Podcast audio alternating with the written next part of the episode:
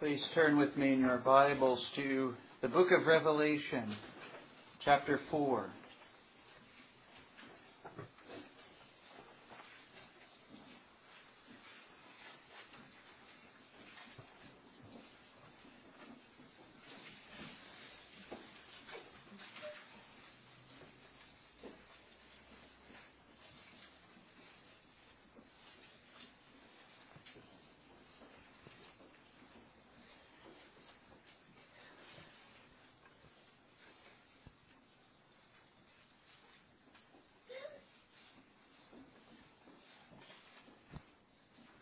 Book of Revelation, chapter 4.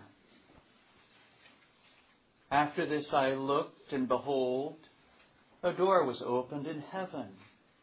And the first voice which I heard was, as it were, of a trumpet talking with me, which said, Come up hither, and I will show thee things which must be hereafter.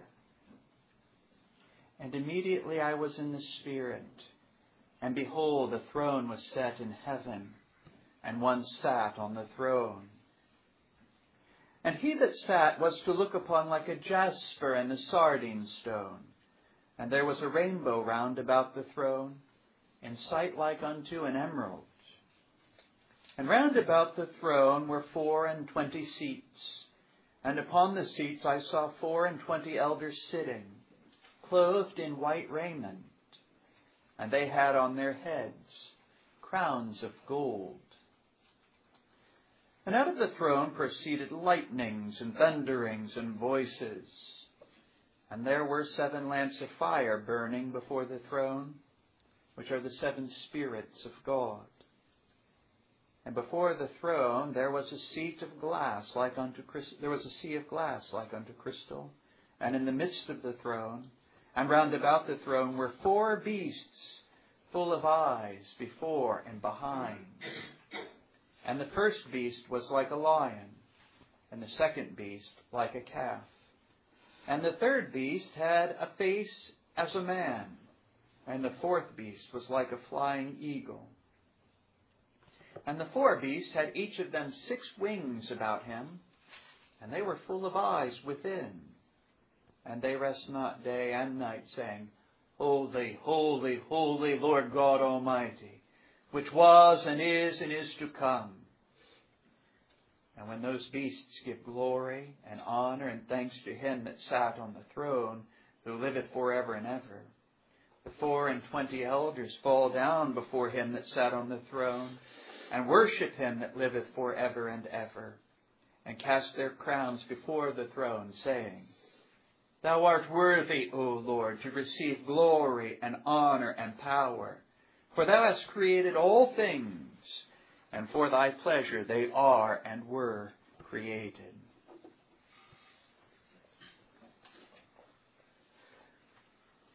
We have entered into the third and final portion of the book, although certainly the largest part.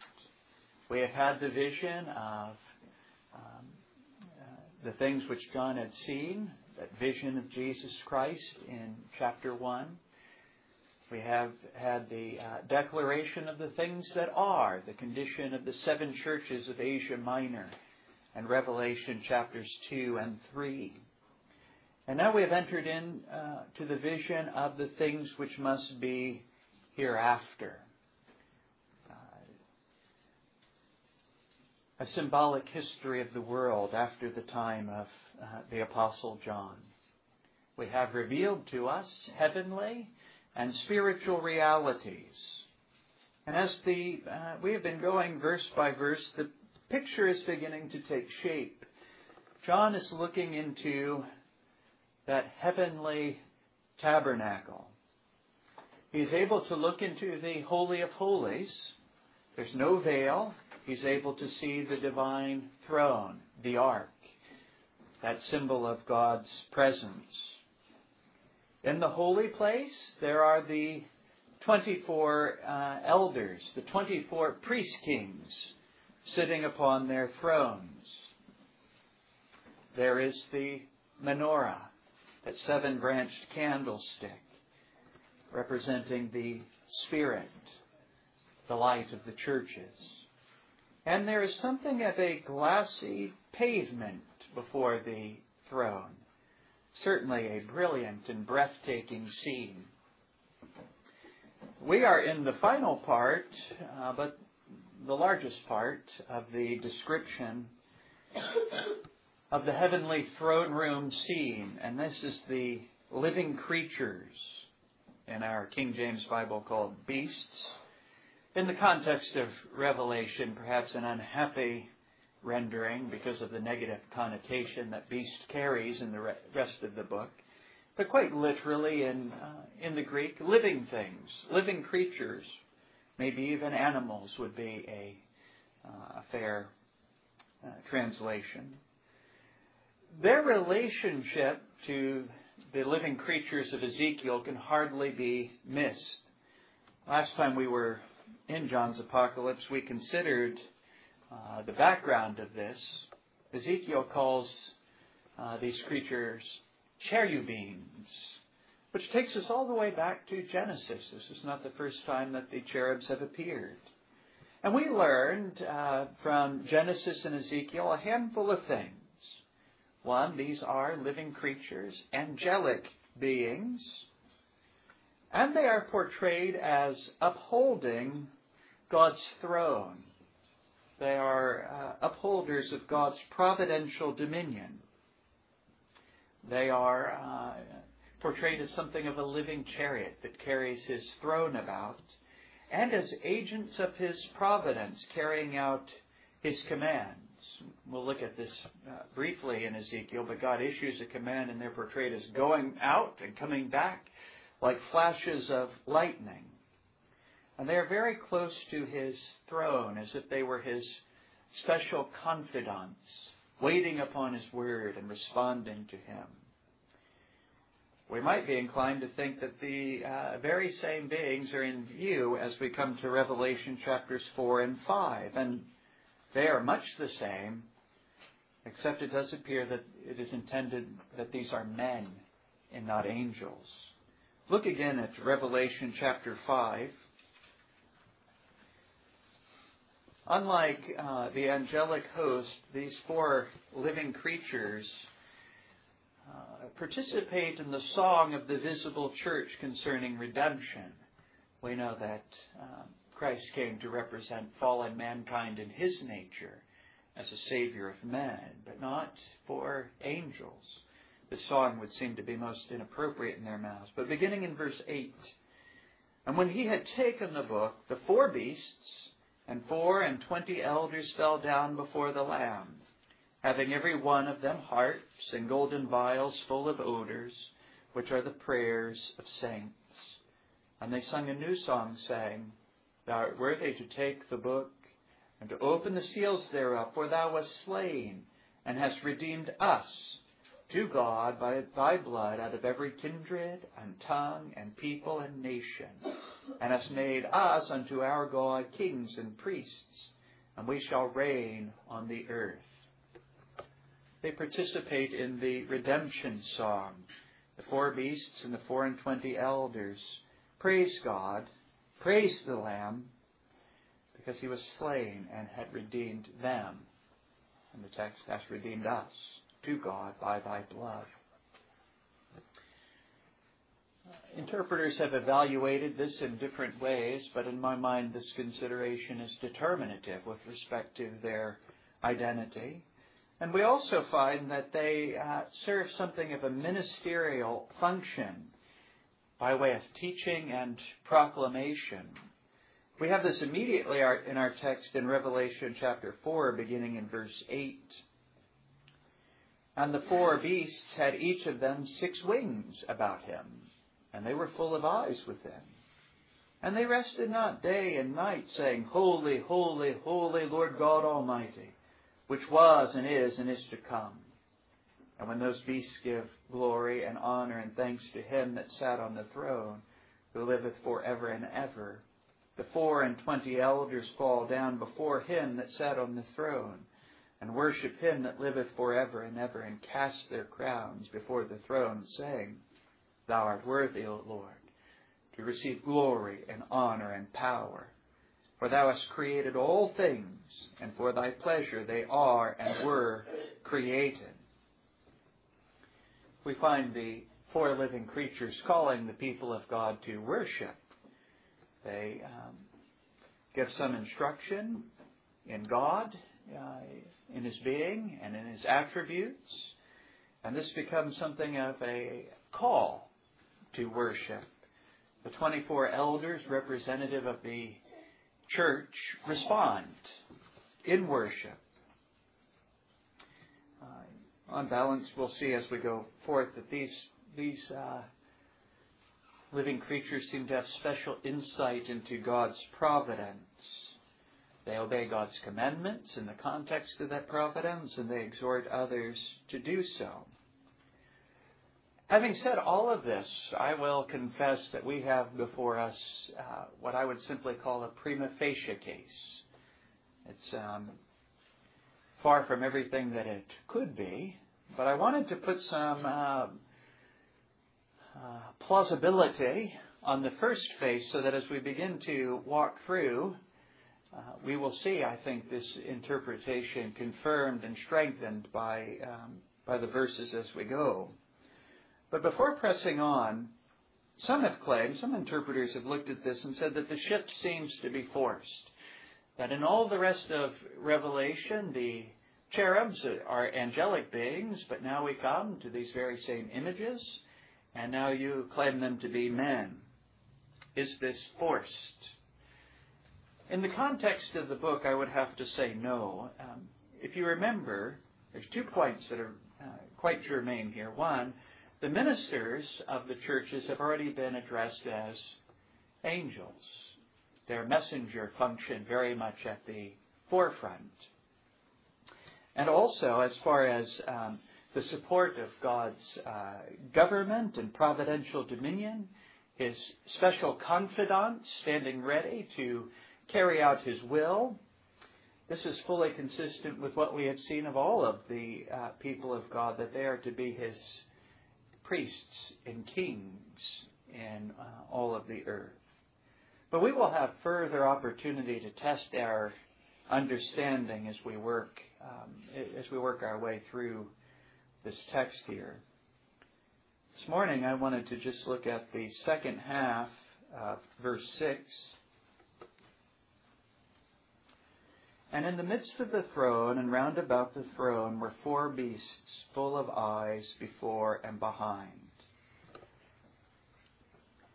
Immediately we have a, a difficult image that gets all the more difficult by the uh, strange expression in the midst of the throne and round about the throne, which is a thing very difficult to understand. It's as if to say they were on the throne and around it.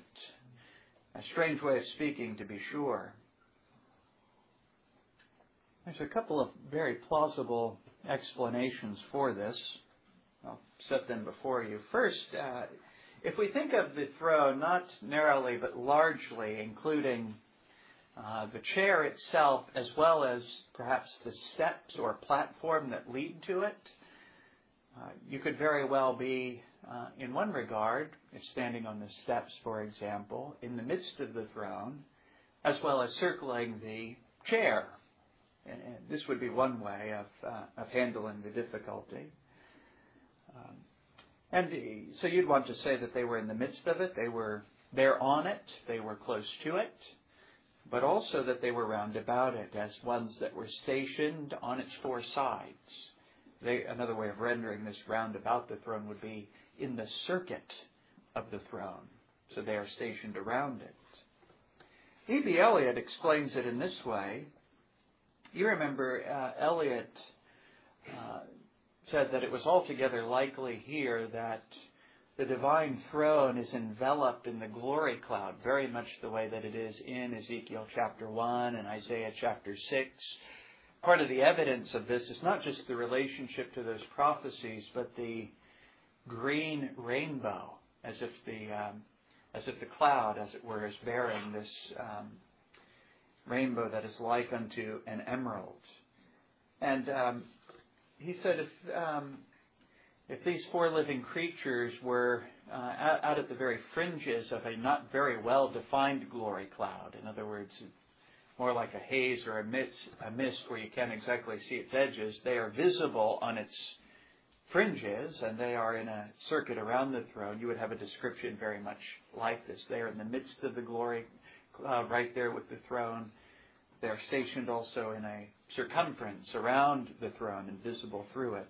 This would be another possible explanation. For our purposes, I think we do well just to note that they are nearer unto the throne than the uh, 24 thrones of the elders. They are very close to it. That much we can say with a very high degree of confidence. The second description here is also difficult, that they are full of eyes before and behind. It's pretty clear that this um, signifies that they have great vision. And in being able to look in both directions, we would say that they have the throne in view.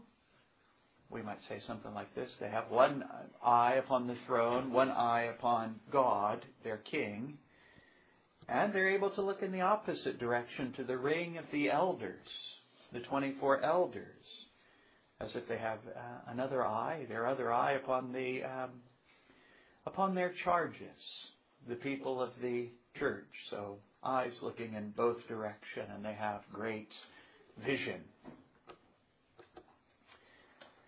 I wanted to consider just one use uh, before, uh, well, one use today, which is sufficient. We'll look at some of the other aspects of this next week. Let us pray in faith that the Lord will provide a sufficient number of officers for the well being of His church. I feel that the uh, need to explain something here because there's great difficulty here. You're going to find that what I'm going to do now is I'm going to I'm going to ground our use quite a bit more broadly than on Revelation chapter 6. If you were to say to me, Pastor, how confident are you that you have the right interpretation of these four beasts? I would say pretty confident. I had an opportunity to study the history of interpretation and see the competing arguments fall out. I think that this is the right one. I think as we go, hopefully your confidence will grow as well.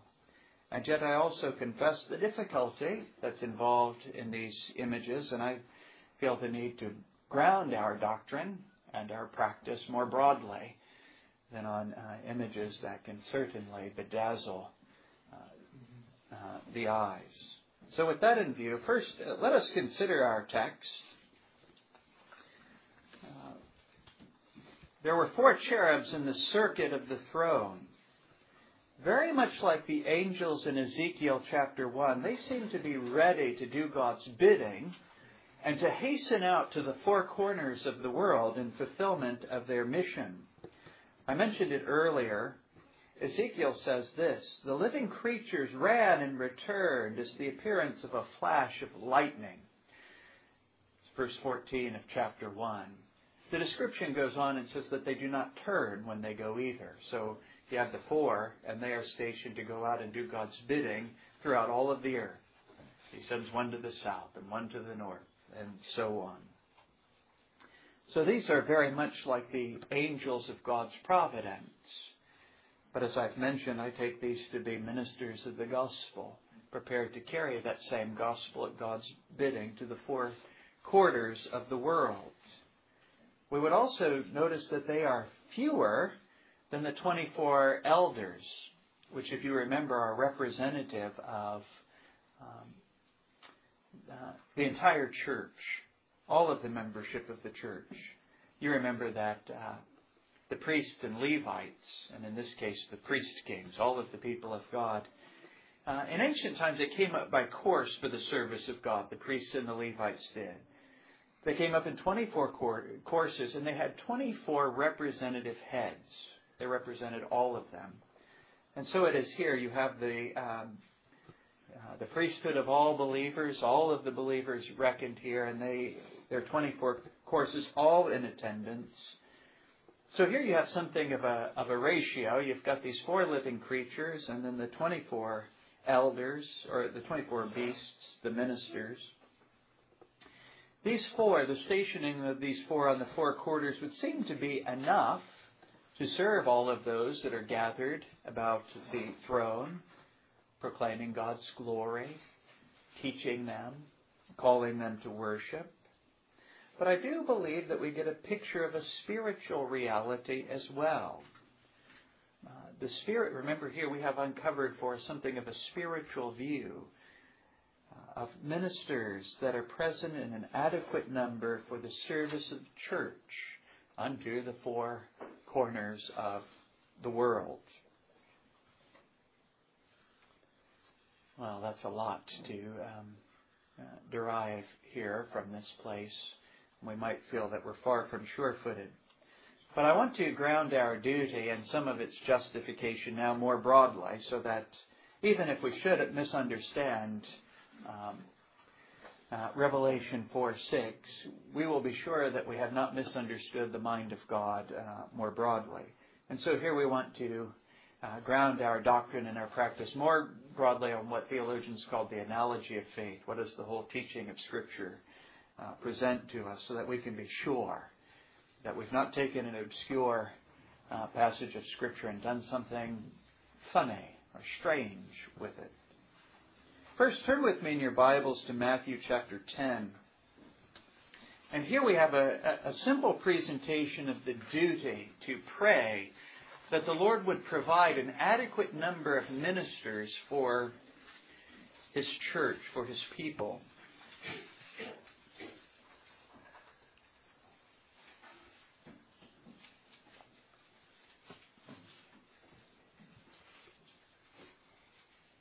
Matthew chapter 10, beginning at verse 35.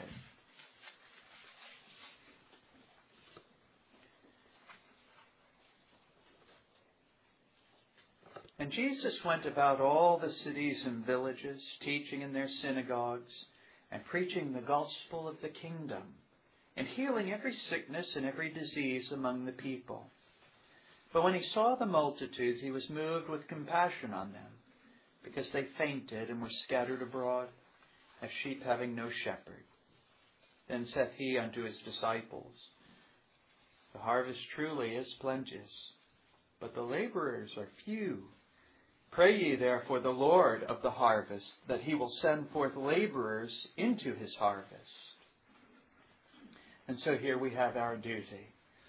The image is, is very plain here in our text.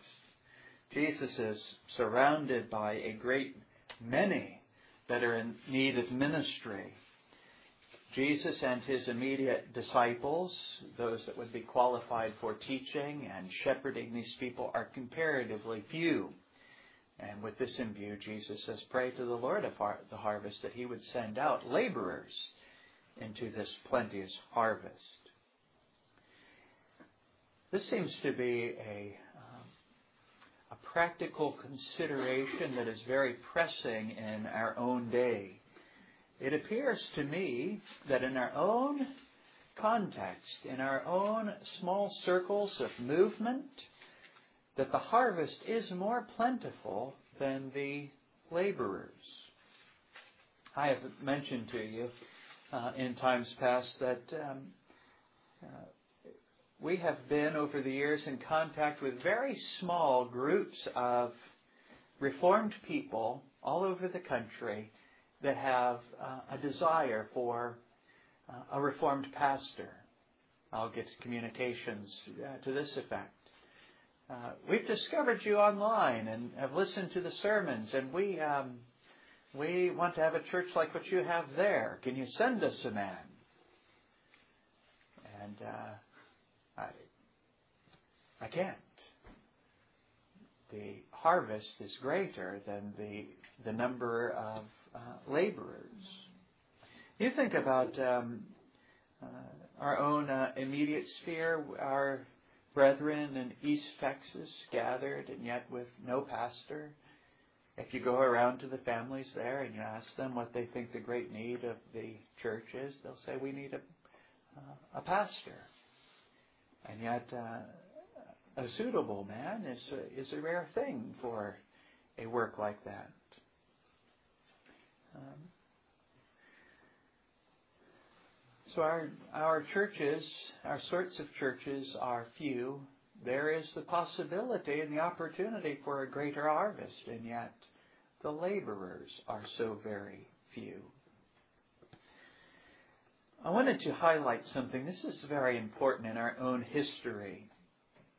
For those of you that have been studying along with the session in the Westminster Form of Government and the Directory of Church Government, the, the, Directory for Church Government, you will have noticed, said that officers are not necessary in order to have a church or a congregation. They are not necessary for its being but they are necessary for its well being. And uh, officers will be esteemed in, uh, as important in proportion to the importance that we place upon our own spiritual well being. This is something that is greatly desirable for the churches. And this becomes a great duty of prayer because ultimately only the Lord can provide them. We cannot make men ministers and elders. We can implement means, we can devise a course of theological study, we can do all sorts of things, but we cannot make a man a minister. That depends upon the Lord Jesus Christ, depends upon the Lord of the harvest. The Lord Himself must give the man the gifts and the graces and call him to the work. In all of our Christology, in all of our ecclesiology over the years, I've said we, we need to see the connection between all of the parts of our doctrine of the church and its relationship to the King of the church. And we don't quite think of calling rightly if we think of uh, if we think of ourselves as actually calling men to uh, the ministry. Sometimes we talk in that way in a shorthand, but ultimately, the Lord Jesus Christ makes his calling of a man evident in the church. That's a different way. When we call a man and uh, the people have an election and the officers are ordained and all of that sort of thing, we ought not to imagine that we made that man an officer. We recognize in that way that Jesus Christ was calling him to the uh, work the Lord Himself has to provide the men. And you remember that uh, in Ephesians chapter 4, a, a text that we've come back to time and time again, it was the ascended Lord Jesus Christ that provided and gave apostles and prophets, evangelists and pastors and teachers. They were the gift of the ascended Christ to his people. And so we must look to him to give this gift.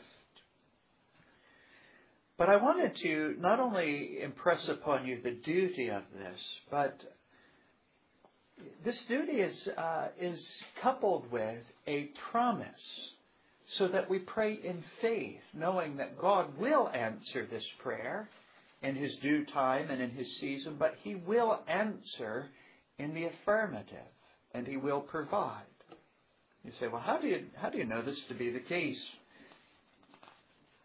First of all, He's commanded us to pray for it. And as we had occasion uh, to observe last week, He never bids us to pray in vain when He tells us to pray for something. He's not uh, bidding us to pray for uh, this thing, and He has no intention of giving it to us. As a matter of fact, as we find our hearts more and more turned to fulfill this duty and to pray for officers that also is a work of the Spirit of grace in the hearts of His people. A work of the Spirit of grace and supplication, turning our hearts to pray for it. And also an encouraging sign that the answer is yet uh, at the door. Some other evidence. Revelation chapter 4 is a picture that seems to imply an adequate number of officers but even more broadly than this, turn with me in your Bibles to John chapter 10. We are taught in the scripture that Jesus Christ is a good shepherd of the sheep, and that he meets the needs of his flock as a good and faithful shepherd. And if offices are indeed necessary for the well-being of his people, we can be sure that the good shepherd will, according to his own goodness and faithfulness in his shepherding, provide those officers. So look with me to John chapter 10, beginning in verse 1. Verily, verily, I say unto you, he that entereth not by the door into the sheepfold, but climbeth up some other way, the same is a thief and a robber. But he that entereth in by the door is the shepherd of the sheep. To him the porter openeth, and the sheep hear his voice. And he calleth his own sheep by name, and leadeth them out. And when he putteth forth his own sheep, he goeth before them. And the sheep follow him, for they know his voice. And a stranger will they not follow, but will flee from him for they know not the voice of strangers. This parable spake Jesus unto them, but they understood not what things they were which he spake unto them. Then said Jesus unto them again, Verily, verily, I say unto you, I am the door of the sheep. All that ever came before me are thieves and robbers, but the sheep did not hear them. I am the door. By me, if any man enter in, he shall be saved, and shall go in and out and find pasture. The thief cometh not, but for to steal and to kill and to destroy. I am come that they might have life, and that they might have it more abundantly. I am the good shepherd. The good shepherd giveth his life for the sheep. But he that is an hireling and not the shepherd, whose own the sheep are not, seeth the wolf coming, and leaveth the sheep, and fleeth. And the wolf catcheth them, and scattereth the sheep. The hireling fleeth because he is an hireling, and careth not for the sheep. I am the good shepherd, and know my sheep, and am known of mine. As the Father knoweth me, even so know I the Father, and I lay down my life for the sheep. And other sheep I have, which are not of this fold, them also I must bring, and they shall hear my voice, and there shall be one fold and one shepherd. I think that we can glean some things uh, with certainty from the very surface of the text here. Jesus here preaches himself as the good shepherd of the sheep.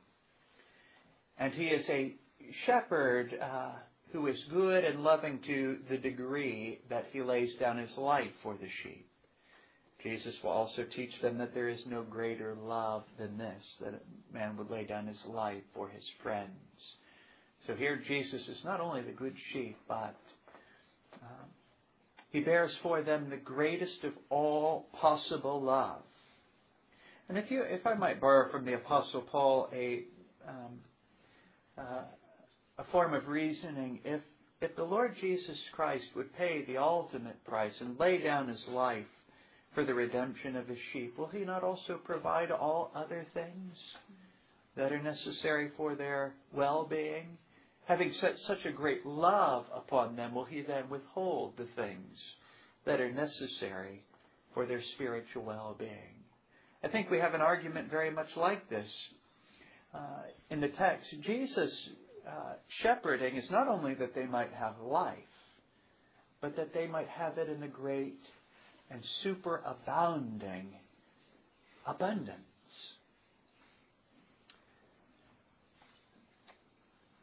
I think that there's no reason to doubt that the Lord Jesus will provide an adequate number of officers for his people. But we are bidden to pray in faith uh, expecting that He will provide the officers that are necessary in season. And I thought we might uh, unite our hearts to that effect. Now, let us pray together.